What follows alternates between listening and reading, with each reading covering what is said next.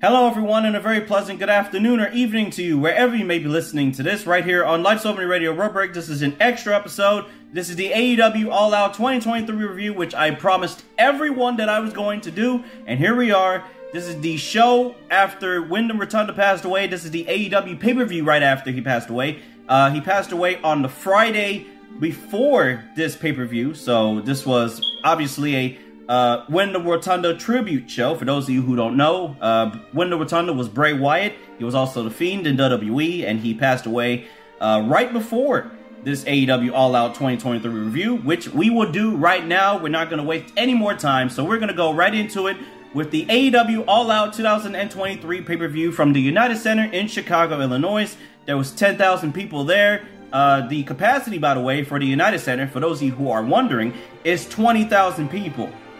AEW got half a crowd uh, for this show, and um, let's just say the ticket sales for this show was not good at all.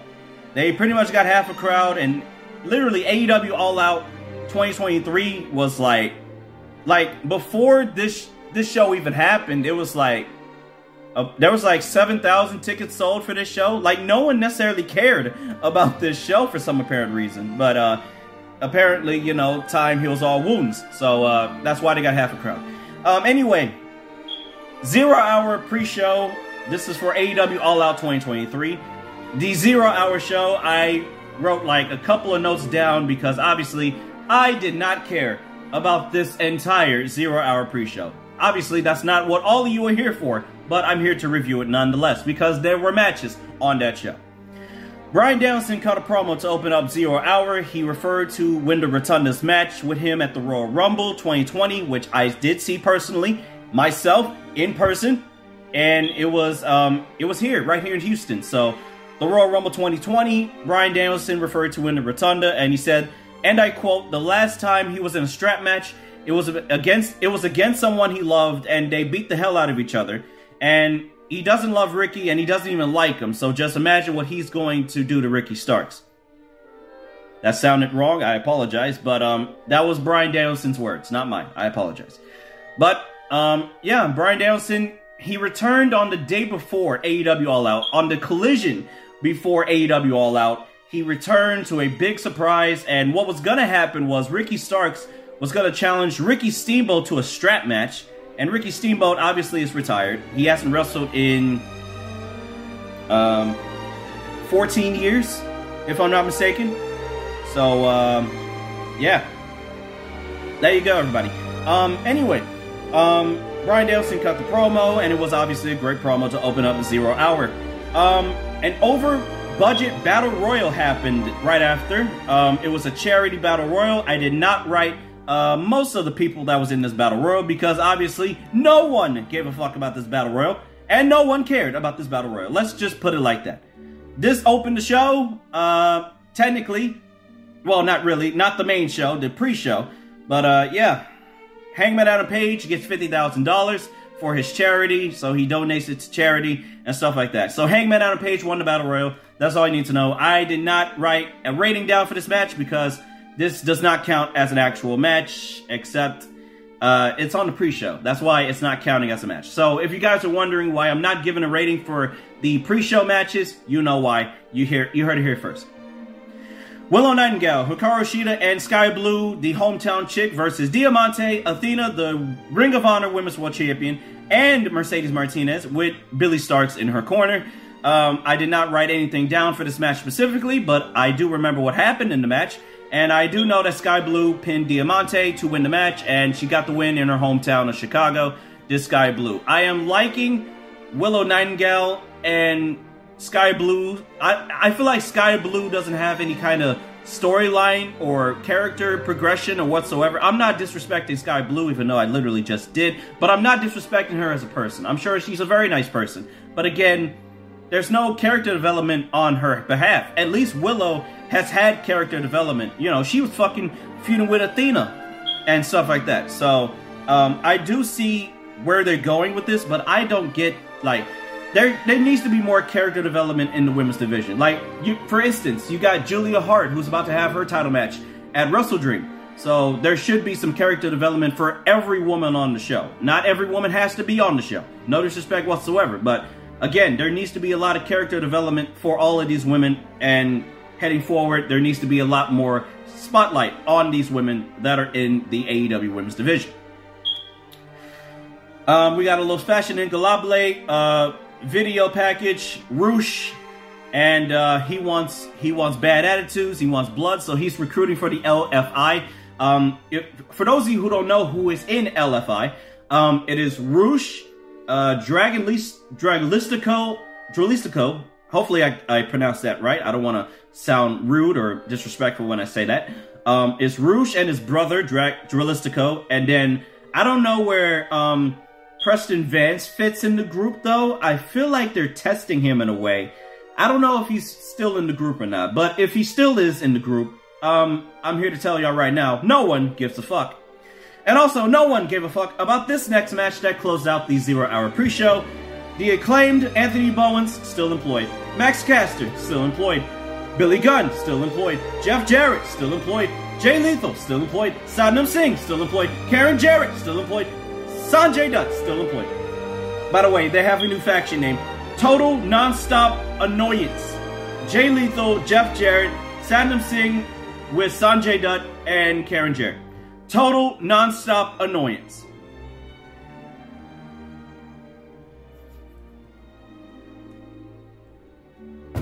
That's the best y'all could come up with, AEW Creative.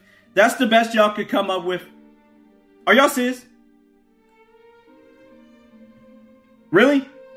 Really? Never ceases to amaze me every single week. Never ceases to amaze me, AEW Creative never ever ceases to amaze me. No rating for this goddamn match.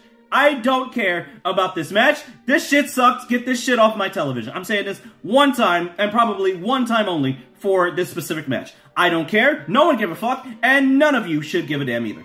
There you go. That's the zero hour pre-show. Main show. The real show. AEW All Out 2023. We begin with the Ring of Honor World Tag Team titles on the line. Better Than You, Baby, Adam Cole and Maxwell Jacob Friedman, the AEW World Champion, MJF, Adam Cole and MJF versus the Dark Order, John Silver. I almost said John Reynolds. I don't know who the fuck is John Reynolds. I mean, that dude sounds like a jobber, to be fair, but, um.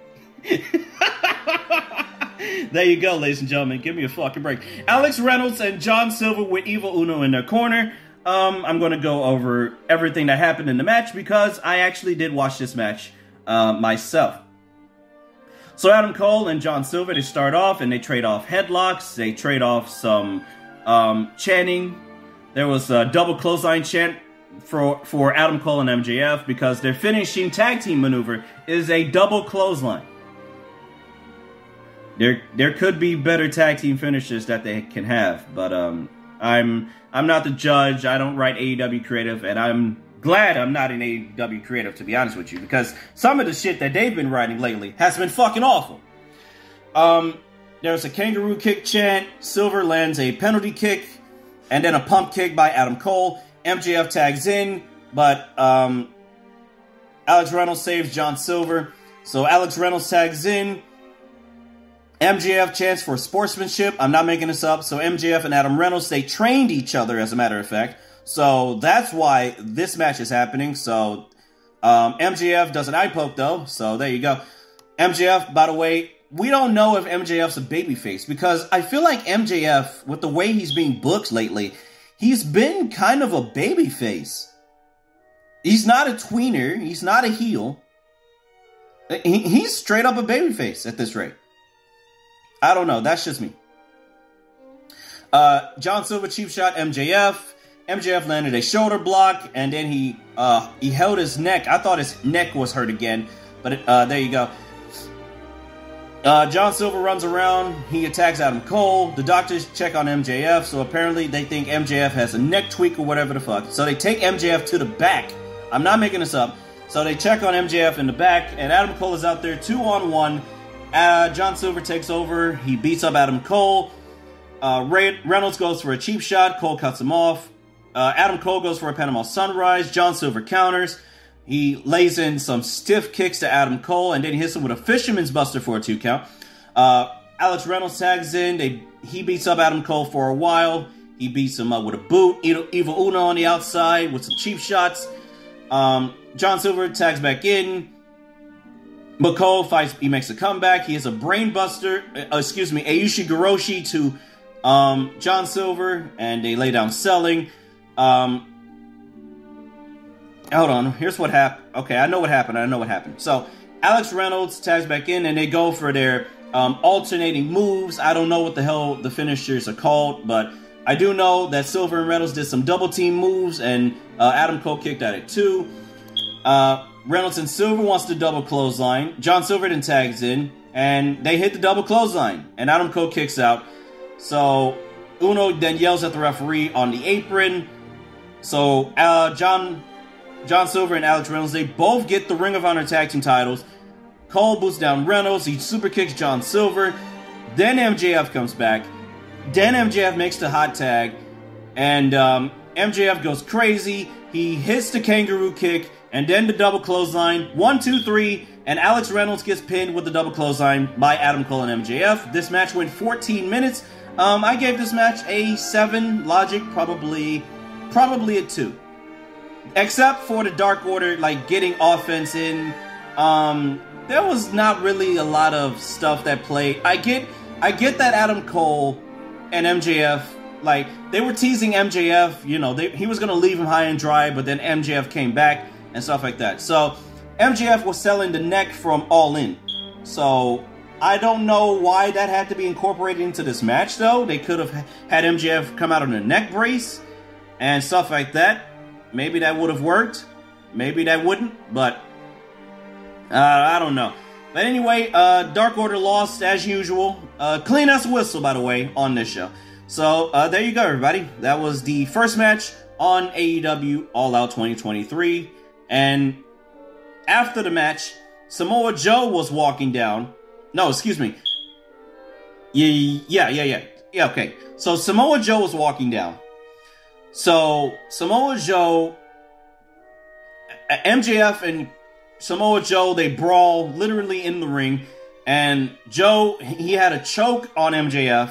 So the official gets involved. They separate MJF and Samoa Joe. Um, there was a lot of commotion. So there you go. So after that match, they had a match at Dynamite Grand Slam, which I will review in a separate uh, roundup video. So look out for that video in the near future. I will review that show and all of the other shows for AEW. So look out for that roundup in the future. And there you go, everybody. Um, that was that. So we go right into our next match, which is also another Ring of Honor Championship match. This is for the Ring of Honor World Television Championship, Samoa Joe versus Shane Taylor. Um, Shane Taylor, by the way, is on Wrestle Dream, but he's on the pre-show, the zero-hour pre-show. So, um, yeah, talk about a downgrade for Shane Taylor. Seriously, what the fuck are you guys doing for Shane Taylor?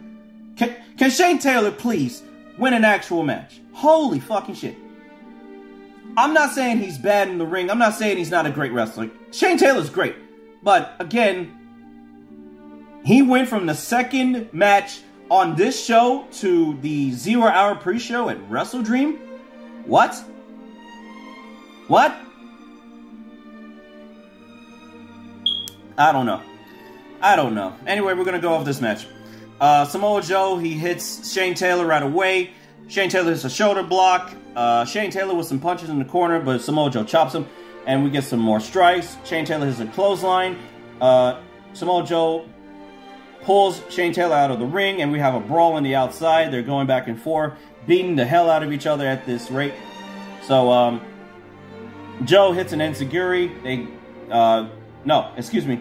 Um, Shane Taylor hits a Uranage, and then he hits a running splash and back inside the ring. Then Joe hits an Enzuigiri that sends Shane Taylor outside of the ring. Samoa Joe hits a suicide dive, and then Shane Taylor hits a uh, right hand, and then uh, Joe hits a Manhattan drop and then the running boot and then the senton for a one count.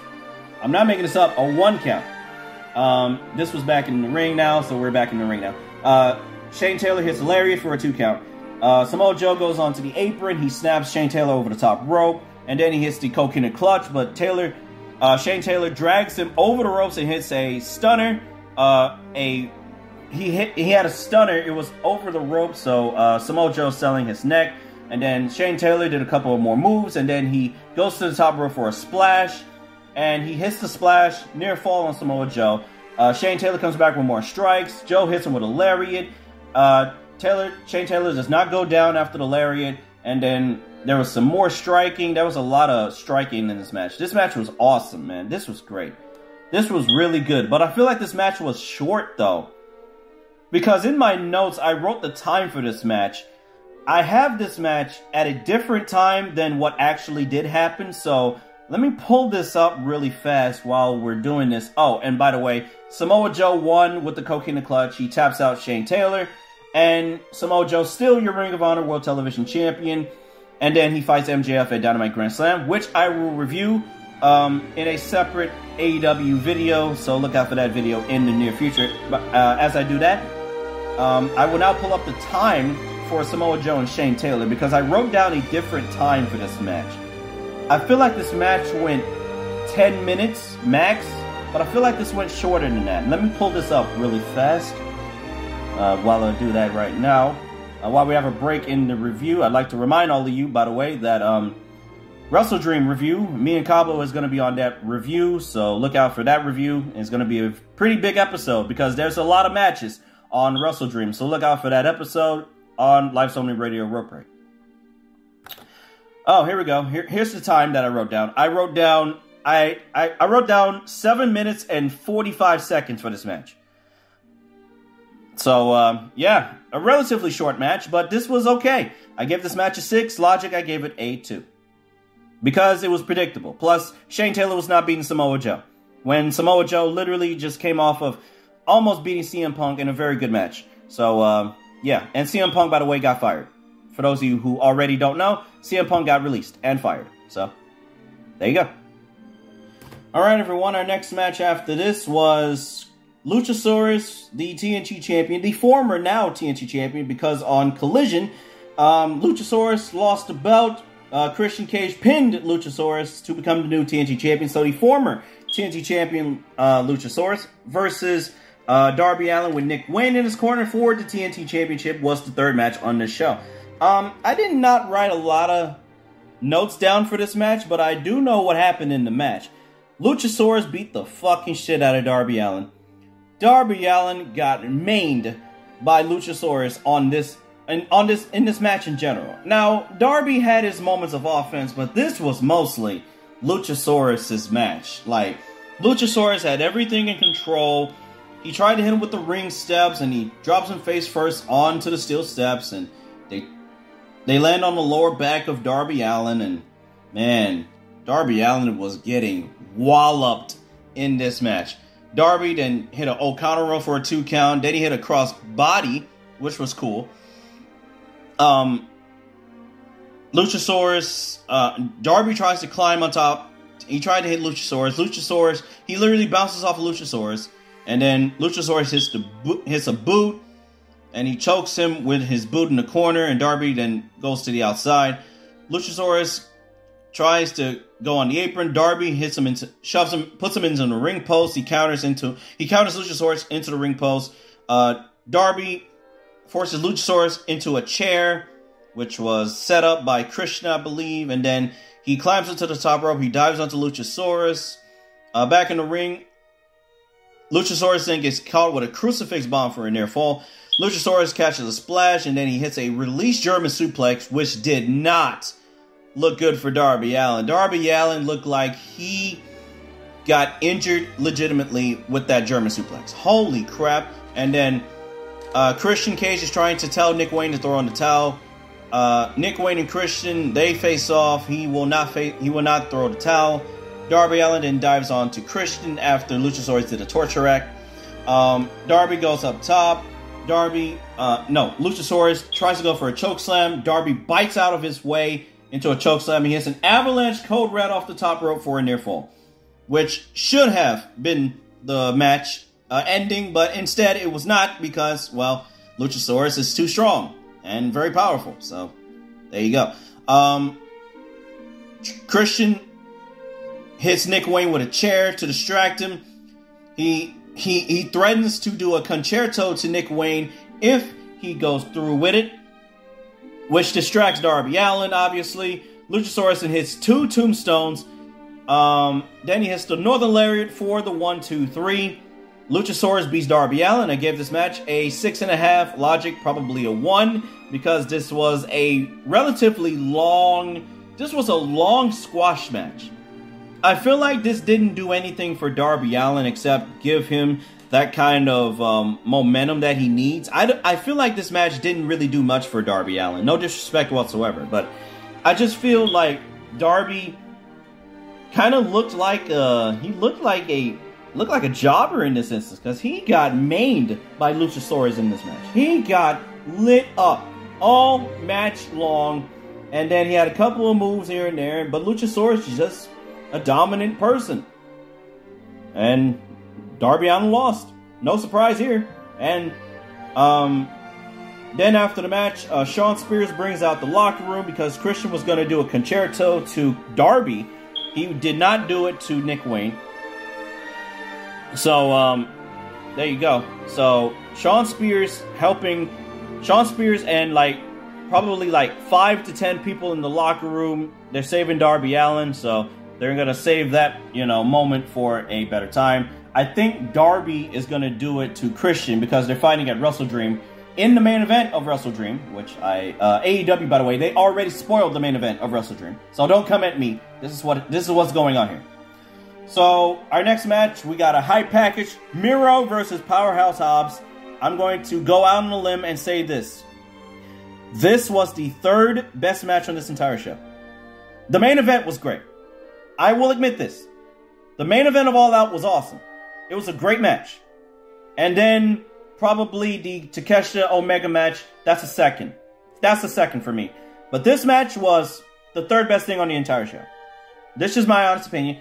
This is not anyone else's opinion but mine. Miro versus Powerhouse Hobbs. We're gonna. Um, I'm going to briefly go over this match because there was a lot of good stuff that happened in this match, and the crowd, by the way, was chanting "meat." Pause. That's exactly what they were chatting. Don't come at me. That's exactly what happened. That's exactly what they said. I I don't know why. And then when um when CJ Perry made her AEW debut, um they were chanting literally um should I say it without it's gonna it's a pause moment. It's a pause moment. Nah, I'm not gonna say it. I'm not gonna say it. I ain't gonna say it. Um we're gonna go into the match now. Miro beats up uh, Will Hobbs Powerhouse Hobbs goes for a couple of lariats, but he misses. Uh, they run into each other. Miro with more punches and kicks, but he hits. But Powerhouse Hobbs hits a clothesline. Um, shoulder strikes in the corner from Powerhouse Hobbs. Then he hits an elbow. Miro hits a spinning heel kick for a two count. Um, Hobbs rolls Miro. No, excuse me. Hobbs rolls out of the ring and he stuns Miro over the top rope. So he tries to buy some time. Um, back in the ring, belly to belly by Powerhouse Hobbs. Hobbs is in control. He hits an exploder suplex, which I have never seen him do before. So that was new for me. Um, Miro then fights back. He hits some punches, but Hobbs cuts him off. Um, Powerhouse Hobbs does a corner splash to Miro, but Miro avoids the second one, and Hobbs goes down onto the outside. Miro is on the apron. Yeah, Miro's on the apron. He goes for it. He hits a cannonball senton to Powerhouse Hobbs on the floor, and then he tosses Powerhouse Hobbs into the into the steel ring steps. So they're brawling on the outside. Hobbs gets back in the ring. Hobbs uh, does a chin lock. Uh, Miro breaks the grip of Powerhouse Hobbs when they started trading, and they start trading punches. They do some running splashes from both men. Neither man will fall.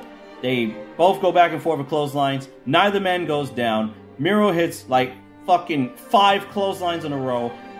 Finally, he drops Powerhouse Hobbs after probably the fifth clothesline. Uh, Miro gets Hobbs on the apron for the Beast of the Baldwin. That is Sheamus's move, by the way. So he literally uh, beats up his chest with the fist. You guys get the idea. If you if you know what I'm talking about, watch a Sheamus match. You'll know what I'm talking about. Um, we're back in. Then we get back into the ring. Um, Powerhouse Hobbs is a gourd buster for a two count. No, excuse me. He hits a gourd buster, sending Miro back into the ring, and then he hits a super. No, excuse me. Miro. Hold on, hold on. My notes, my notes from here gets a little bit cloudy. Stay with me, everybody. Miro went for something, I wrote in my notes, Miro went for something. Powerhouse Hobbs was on the top rope for some reason. So Miro and Powerhouse Hobbs do a superplex off the top rope. And then Miro does a comeback. He hits his running kick. Uh, Hobbs will not go down. Um, he goes for a second one. Powerhouse Hobbs counters into a spinning power slam for a two count. So there you go. Um, Powerhouse Hobbs with a clothesline. Miro comes off the ropes with a clothesline. Miro hits another kick. Miro wants the game over camel clutch, but instead Hobbs fights out and then he hits the um I don't know what it's called, but he basically hits the spine buster. It was supposed to be called something spine buster, but I forgot the name of it. It'll come back to me very soon. It'll come back to me. Um, anyway, he hits a spine buster, two count. Uh, Will Hobbs pulls the strap down. He wants the camel clutch. Miro escapes. He hits Powerhouse Hobbs with a spine buster. Then he hits the game over on Will Hobbs, and Will Hobbs taps out, and Miro wins the match. Third best thing on the entire show. This match was awesome. This match was great. I gave this match an 8. Logic, I gave it a 5. I thought this match was excellent between these two big men. This was pretty good for a big man match. This was pretty good. This was better than Bronson Reed and Otis on Raw, which obviously, if you have not checked out the Raw Roundup yet, uh, it should be out by the time you hear this review. Anyway, um, this match was great, and then as I mentioned already, uh, CJ Perry made her AEW debut. Miro's wife, for those of you who don't know. So um, CJ Perry came out because Will Hobbs was beating up Miro. She hit uh, Will Hobbs with a chair, and um, Will Hobbs was about to do something to CJ Perry, but Miro saves her and um, Miro and CJ Perry they lock eyes, and then Miro just walks away. He wants no part of his wife because he declared that his wife nor his God is helpful to him, essentially. So yeah, I can see where they're going with this, and also uh, they're trying to build an angle where uh, CJ Perry is about to manage another guy in spite of Miro. So I don't know where the hell that's going, and honestly, I don't want to see that shit because that shit is absolutely lame. I know why they don't want to do the WWE stuff with Miro and CJ Perry uh, teaming them up. I get it, but again, I don't want to see CJ Perry manage another uh, wrestler. Just it doesn't. It just does not feel right. It just doesn't. That's just my honest opinion. Maybe some of you may share. Some of you may share the same opinion as mine, but uh, yeah, there you go. Um, yeah, there you go. Miro and Powerhouse Hobbs the third best thing on this entire show. And there you go. All right, next match for the TBS Championship. Kris Statlander, the still TBS champion, Kris Statlander versus Ruby Soho with Saraya in her corner. Um, this match was also a pretty solid match for a women's match. By the way, this was the only women's match on the main show of this show. So, yeah, this is the only women's match on the entire show, technically. So, yeah. I um I thought this match was pretty solid, so I'm good. I didn't write a lot of notes down for this match, but all I do know is that uh, Kris Statlander hit a spinning power slam at one point for a near fall. Um, Ruby Soho hits a sick poison Rana, and then she hits a tornado DDT and a spike Hurricane Rana. Not enough to pin uh, Kris Statlander. They start trading strikes. They fight up back to their feet. Kris Statlander hit a blue thunder bomb at one point, which I thought was pretty cool. So she got a two count on that. Uh, Statlander goes up to the top rope. Saraya distracts her. Soho hits, the no future kick on Kris Statlander. And then she has destination unknown, but Kris Statlander kicks out. Um, Saraya distracts the referee again. So Saraya, uh, we have a rope break ledger here as part of Life's Opening Radio rope break. So Saraya, two interference spots. None of them worked in this match. You're getting a $100 fine. Um, Ruby Soho gets the spray paint, the green spray paint but Toni Storm runs down, she takes it away from Ruby Soho, and while that's going on, Kris Statlander hits her new finishing move, which is called the Saturday Night Fever. One, two, three. Kris Statlander retains and beats Ruby Soho in this match. I give this match a six and a half. Logic, I give it a one because R- Ruby Soho looked like a geek in this match. And number one, she lost because of Toni fucking Storm, and they were a part of the Outcast. But now Toni Storm has um, developed this uh, movie, this this old movie star gimmick, which people are beginning to like now, which is cool. Don't get me wrong, but again, there's no real explanation for why Toni Storm left the Outcasts. I mean, I know she wanted to do her own thing, but there was no real explanation for it, in my honest opinion. There was not a, a legit explanation for it. But uh, there you go, everybody. Um, Kris Statlander retains against Ruby Soho. I gave the match a six. Yeah, six and a half. And Logic, I gave it a one because it was kind of predictable. And then two, Kris Statlander one. So not much going on here. Um, Ricky Steamboat was commentary for this match. Bryan Danielson versus Ricky Starks in a strap match. As, as I said earlier on, Bryan Danielson uh, made a surprise appearance. He came back, so that's good. Um, I thought this match was pretty good. This was not the second best thing on the show, but I thought this match was pretty good. This episode of Rope Break is interrupted to advertise Live Open Radio certified bangers, a roller coaster of music consisting of drum and bass.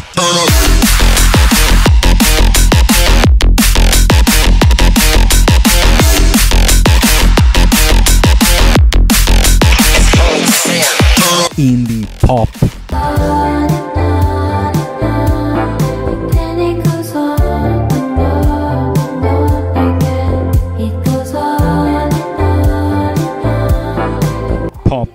R&B.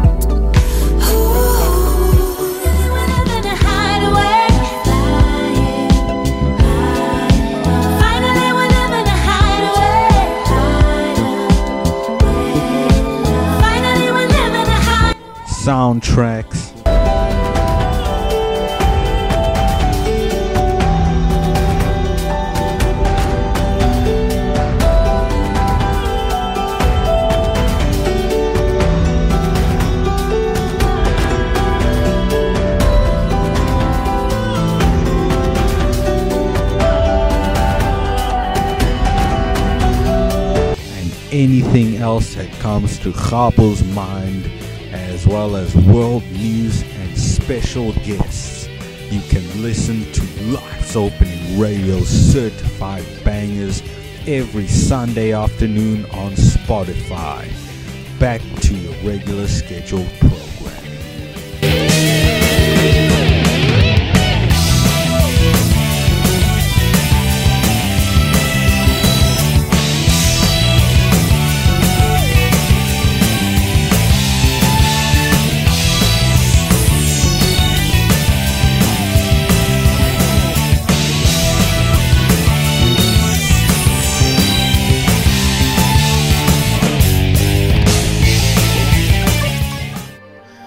So Bryan Danielson came out with the uh, final countdown music. Is very recognizable final countdown music. Ricky Starks then attacks him from behind, and then he hits him with the weight belt that he brought out. So Ricky Starks is beating him up with that. So he hits uh, Bryan Danielson with the buckle, with a belt buckle. Uh, so we're gonna have the uh, strap match between Ricky Starks and Bryan Danielson. Um, I watched this match twice and I thought it was a very good match between these two guys. And there was uh, a Texas Death Match that they had on Collision, which I thought was also pretty good as well. So Danielson and Starks are really going at it, which I really do appreciate, and I really like the fact that they're really beating each other's behinds. Let's just put it like that. They're they're really beating each other up. This is great. This is great. Um, I did not write everything that happened in this match, but I will say this match was great. Um, I know Bryan Danielson was bleeding halfway through the match. Um, they they, um, they were kicking each other. Uh, they were beating each other up with the strap, uh, which was a leather strap, obviously. So they're selling the strap shots and whatever the fuck. So next thing I know, Big Bill shows up. He attacks Bryan Danielson. By the way, this match this uh, match was no DQ. Um, Ricky Starks he pulls down Big Bill and he takes him out. Bill goes to chokeslam Ricky the Dragon's. Uh, Bill goes to chokeslam Ricky the Dragon Steamboat, but Bryan Danielson sends Ricky Starks into Big Bill on the outside. So back in the ring, uh, Bryan wants the Busaiku. Lusaku knee, but Starks intercepts. He hits a spear, gets a near fall. Uh, Starks tries a Roshambo. Bryan hits the knee, another near fall. Uh, Bryan wants to kick uh, Ricky Starks' head in. He starts. He just stomps on Ricky Starks over and over and over and over and over again. Oh my goodness. He could have stomped him until next week. The way he was stomping out Ricky Starks in this match. So he hits the LeBell Lock. Uh, Ricky Starks is fighting, but Bryan then uses the strap that is tied together to Ricky Starks. He chokes out Ricky Starks with the strap, and Ricky Starks passes out, but he never gives up. Uh, the referee stops it, and my goodness, what a match this was! This match was excellent. More matches between these two men, but I do not want to see five matches between these two. That's what I do not want to see. And by the way, I timed this correctly this time at 16 minutes. And for a 16 minute strap match, this was pretty good. I gave this match an 8.5. Logic, I gave it a 5. I thought this match was pretty, pretty well done. Pretty good match. Um, there was not a lot of, um, there was not a lot of story heading into this match, and there really wasn't a lot of build really for this match, but I like the fact that they baited and switched um, Bryan Danielson into this spot, so I don't have a problem with this at all. I thought this was great. So Bryan Danielson wins uh, the strap match here on this show here at AEW All Out. We go to our next match. It's a tag team match, I believe. Am I correct? Hold on, let me find this match really fast here. Uh, it is a tag team match. I know that. Yes, here it is. All right. Eddie Kingston and Katsuyori Shibata versus Claudio Castagnoli and Wheeler Yuta as a part of the Blackpool Combat Club. Um, Eddie Kingston comes out with the T-shirt that says "Claudio sucks eggs," a reference to Terry Funk, who also died um, before Bray Wyatt passed away. Um, by the way, Claudio sucks eggs. Pause. That was wild. That was wild. That, I don't. I don't care. That, that was crazy. That was crazy. Um, Shibata and Wheeler Yuta start off. Shibata with some early leg kicks, and they get some mat wrestling. Very good mat wrestling between the two. Um, Shibata goes for an armbar. Wheeler gets to the bottom rope. Uh, Shibata with some Kawada kicks, and then he hits an European uppercut. Claudio wants in, and, and Eddie Kingston wants in because Eddie and Claudio are still feuding. And I will talk about the match that happened at Grand Slam. By the way, the Ring of Honor, former Ring of Honor World Champion Claudio Castagnoli, um, he lost the belt at Grand Slam, so that's why I said former. Um, Claudio avoids the penalty kick. Wheeler Yuta chops Eddie. Um, Claudio doesn't even want to look at Eddie Kingston, so they're teasing their interaction very soon. Wheeler dives onto Eddie Kingston um, on the outside. Claudio picks up Eddie, he slams him into the barricade. Wheeler Yuta cheap shot uh, Katsuyori Shibata. Wheeler Yuta hits a senton. Claudio yanks on the arm of Eddie Kingston. Corner strikes from Claudio, and he tags in Wheeler Yuta. Uh, Wheeler then runs into the ropes, but he runs into a knee and then a butterfly suplex, and then Wheeler Yuta tags to Claudio. Um, Claudio tried to stop him from tagging to. Uh, he tried to stop Eddie from t- tagging in Shibata, but he doesn't, so he hits a double stomp. So he beats up um, Eddie Kingston for a while.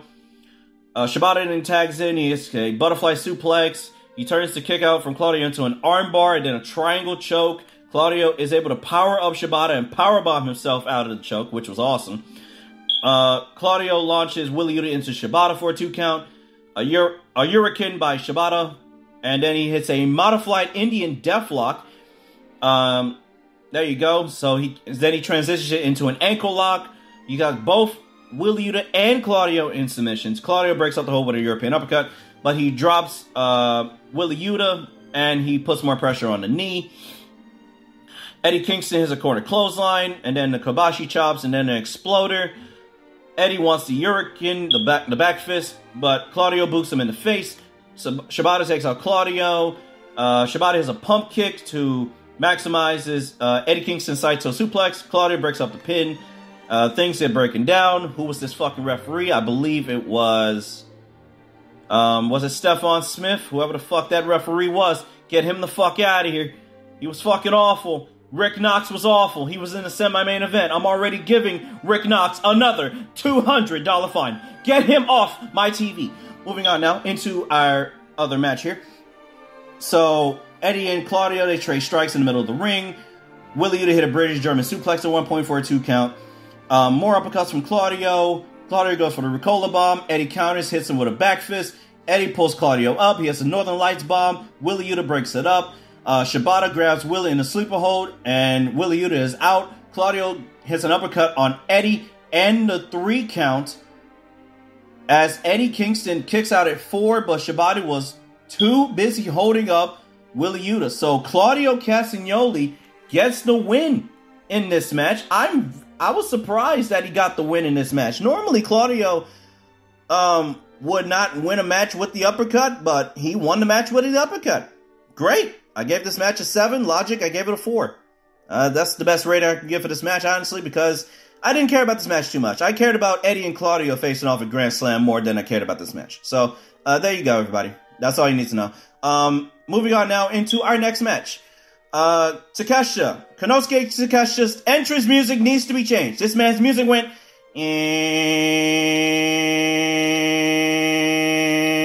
Fucking mosquito theme over here. Come on, bro. Konosuke Takesha's theme sucks. Change this man's theme music. Please. Expeditiously. Unbelievable. Konosuke Takesha versus Kenny Omega with Don Callis in Takesha's corner, who is automatically getting a $300 fine. Get Don Callis the hell out of here. Security should have escorted this man out expeditiously. Holy shit.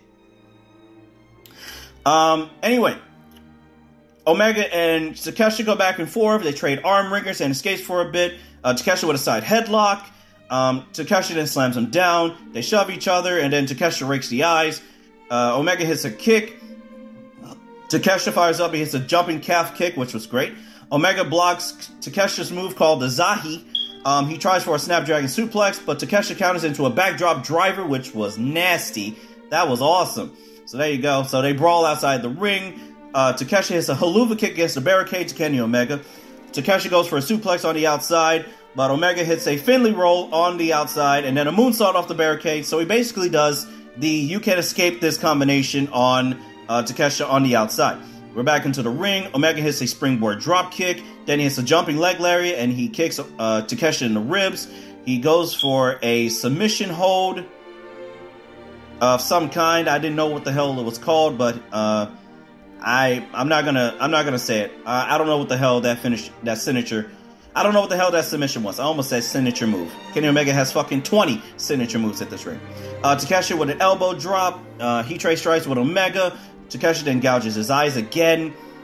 Um, Don Callis gets involved at one point. He's getting an automatic fine. Actually, another $400 fine. Don Callis is at $700 worth of goddamn fines. Holy fucking shit. Why did Don Callis get involved in this goddamn match twice? Jesus. Anyway, um, Omega rolls out to the floor. Uh, Takeshi hit a brainbuster on the outside to Kenny Omega, which was awesome, and it was nasty at the same time. Uh, Don Callis pulls the chairs. He actually, uh, Don Callis distracted the referee. Um, they, they, they, Takeshi actually pulled out a pile of chairs at one point. Then Don Callis put the chairs on Kenny Omega's body. Uh, Takesha hit a diving senton to the floor onto the chairs onto Omega, so that hurt Takesha more than Kenny Omega. Um, that was a dumb spot, but uh, here we are. Uh, back into the ring, Takesha with another Helluva kick, then a, a Blue Thunder Bomb for a two count. Takesha hits a senton off the top her for a two count. Uh, Omega tries to fight back with a chop. Takesha clobbers him with an elbow. Takesha uh, goes up top again. He goes for another senton. Omega gets his knees up. Omega makes a comeback. He hits uh, Polish Hammer strikes, which was clotheslines pretty much. Um, Omega Omega gets out of the way of a jumping knee by Takesha. Uh, Omega goes for a Determinator dive, which he does hit. Um, Omega hits the missile drop kick to the back of Takesha's head off the top rope. He hits a Snapdragon suplex. He hit he hits uh, two straight Snapdragon suplexes. He wants a third one. Takesha fights out. He hits a Poison Rana for a two count. Um, Takesha goes for a V trigger. No, Takesha avoided a V trigger. He was going to hit one earlier, uh, later on in the match, but he didn't. So he avoids the V trigger. Omega flips out of a German. Uh, Takesha does the same. He hits uh, Takesha. Takesha hits Kenny with another elbow. Omega finally hits the V trigger, but Takesha comes off the rope with a lariat, and both men lay down selling, and the crowd is into this match. as much as I was. Both men rise up. Omega goes for a power bomb, but Takeshita hits another elbow. Omega counters into his own power bomb, then another V trigger for a near fall. He goes for another V trigger. He actually hits the V trigger. Goes for the one winged angel. Takeshi counters into a packaged tombstone fucking pile driver for a two count. I did not. I've never seen that move a day in my life. That was awesome. More moves like that, please, from Takeshi. Holy shit. I did not see that coming. That got a big pop out of me. Takeshi, uh, excuse me, um, does a deadlift German suplex for a two count. Omega avoids another German suplex. He lands a back elbow. Omega comes back, but then Takeshita fires up, and then he hits more elbows. Omega lands another V trigger. Then he hits another V trigger. Uh, Omega goes for a one winged angel. Countered again. He goes for an avalanche one winged angel at one point. Takeshita free. Drops Omega on the ropes. Uh, Takeshita climbs over with Omega. He hits an avalanche blue thunder bomb, which I thought was the end of the match. It was not. And Omega kicks out. My goodness. Well, hey, at least it wasn't the finish. Uh, Cabo would have been mad that it wasn't the finish, but there you go. Uh, Takeshita wants to he wants to finish the move, the Zahi, but and he actually hits it, but Omega kicks out again. Um, tries to refocus Takeshita. He gets Takeshita to distract the ref. He tries to stab uh, Kenny Omega with a, screw, with a screwdriver, and then Omega avoids it. He does more V triggers, so it literally, so Omega hit approximately seven V triggers in this match, and none of them had any effect on Takeshi. I don't know. I, I don't know. I don't know. Um, Takeshi has the screwdriver. Uh, hold on. So Omega goes for the one winged angel again. Takeshi has a screwdriver. Referee sees it. Thank God he saw it because I would have fined the shit out of that referee. Um, he takes a screwdriver array. They trade roll ups. Takeshi hits a wheelbarrow suplex, and then he hits another Zahi. Omega kicks out again. Then he hits another Zahi with the knee exposed, and that finally beats Kenny Omega. It took three Zahis from Kenny, excuse me, I almost said Kenny Omega. Takeshi wins the match, one, two, three. It took three Zahis to pin Kenny Omega. It took three Zahis, three finishing moves to pin Kenny fucking Omega. You can't make this stuff up, ladies and gentlemen. I mean, this was the second best match on this entire show. Don't get me wrong, but my goodness, it did not need to take three finishing moves, and then an avalanche blue thunder bomb to pin Kenny Omega. Oh man, I don't know anymore. Um, i will give this match a nine. This match was excellent. Best, probably the second best thing on the entire show, except the main event. Um, I thought this match was great. Uh, I gave this match a nine for wrestling logic, probably a four, maybe a five, because there was like what three interference spots from Don Callis uh, Takeshita should have won this match clean, which I mean he did win clean, but he didn't need Don Callis to help him out win the match. That makes um, Takeshita look weak here. I, I don't I don't understand, but um, I do I do understand that Takeshita won. I'm glad he won. He needs to win, and he's over. It's just the fact that he needs more fucking. He needs a uh, he needs a whole entire entrance music. His entrance music is mosquitoes buzzing in the fucking Amazon forest somewhere. It goes like this.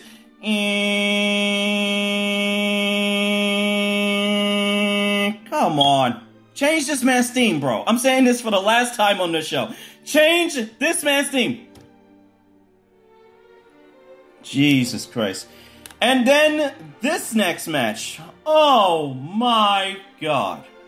This match. You know, normally I would give a positive rating here, but um, I'm just glad. Actually, no, I'm not glad. Our next match, the semi main event of the show Bullet Club Gold, Juice Robinson, still employed. Switchblade Jay White, Austin Gunn, still employed. Colten Gunn, still employed. Versus FTR, the World Tag Team Champions. Dax Harwood and Cash Wheeler. Also, um, respect to FTR. There will be no FTR slander in this entire episode. None. But there will be some to the Young Bucks, who are also still employed. Get this shit off TV. Rick Knox was your referee. No rating. This fucking sucked. Anything Rick Knox related, automatic zero. And, and also, to make matters worse, to make matters worse, the reason why I'm giving this a no rating, Bullet Club Gold won. So you mean to tell me Bullet Club Gold can beat the Young Bucks and FTR in a eight-man tag team match, but they can't beat FTR in a normal tag team match in 60 minutes?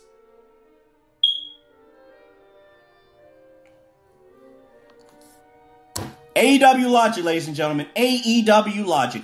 Rick Knox, your fucking referee, and already by unanimous vote, Rick Knox is the Get Off My TV Referee Award winner for the month of September. Get this man the hell out of here. If I see this man by next year, somebody getting their ass whooped. I don't know who in the right mind thinks Rick Knox is one of the best referees in all of professional wrestling. You're out of your skull. You gotta be smoking the most highest of fucking heroin I've ever seen in my life.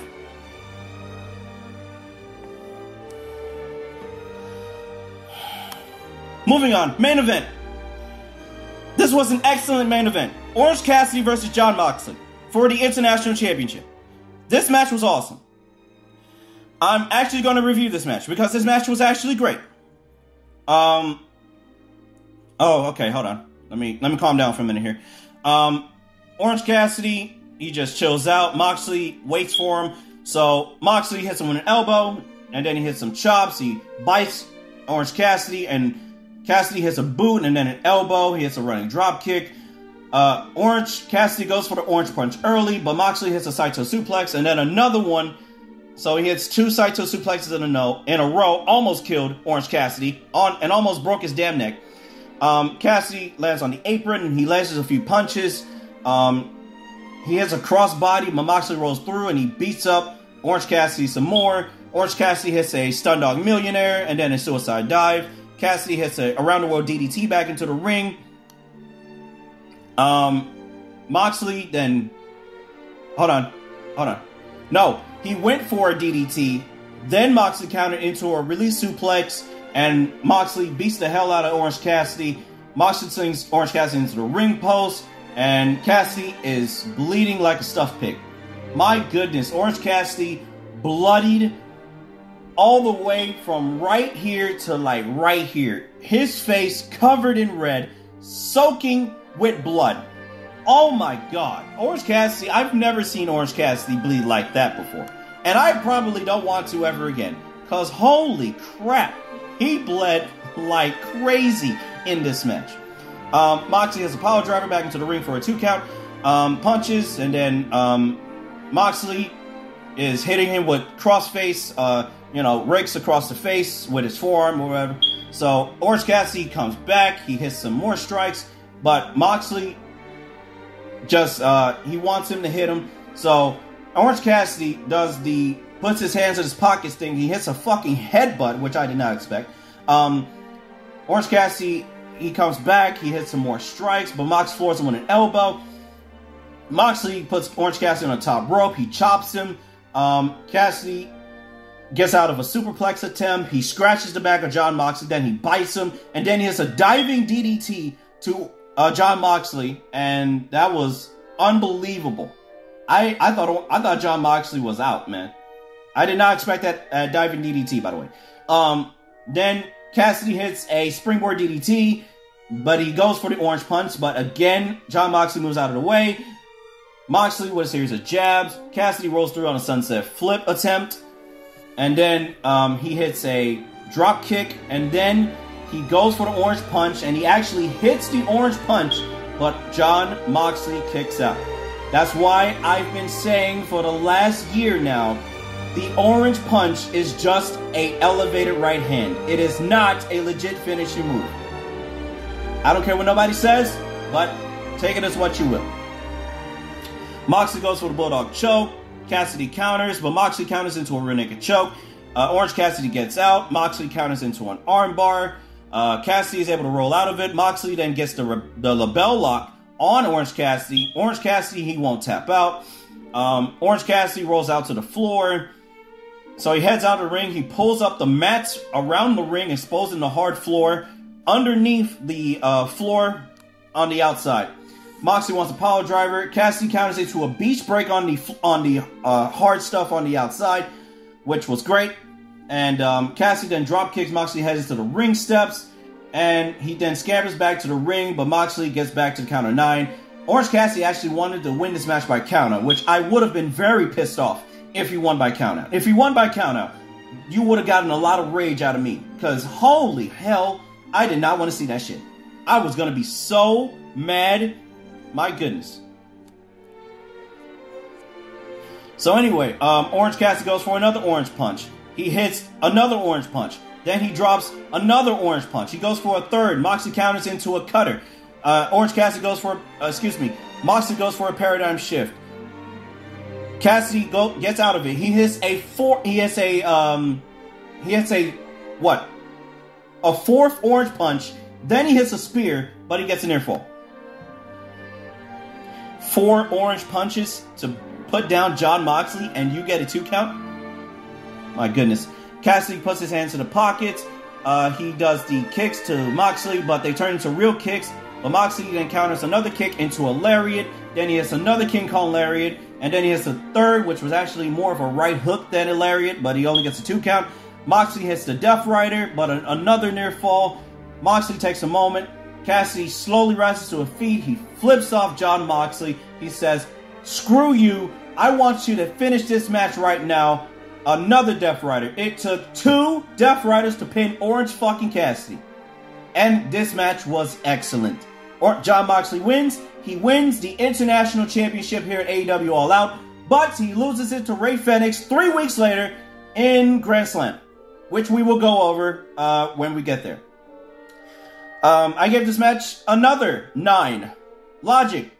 There was not a lot of logic in this match. They're, they're, these guys just beat the hell out of each other. Really? There was no logic in this match.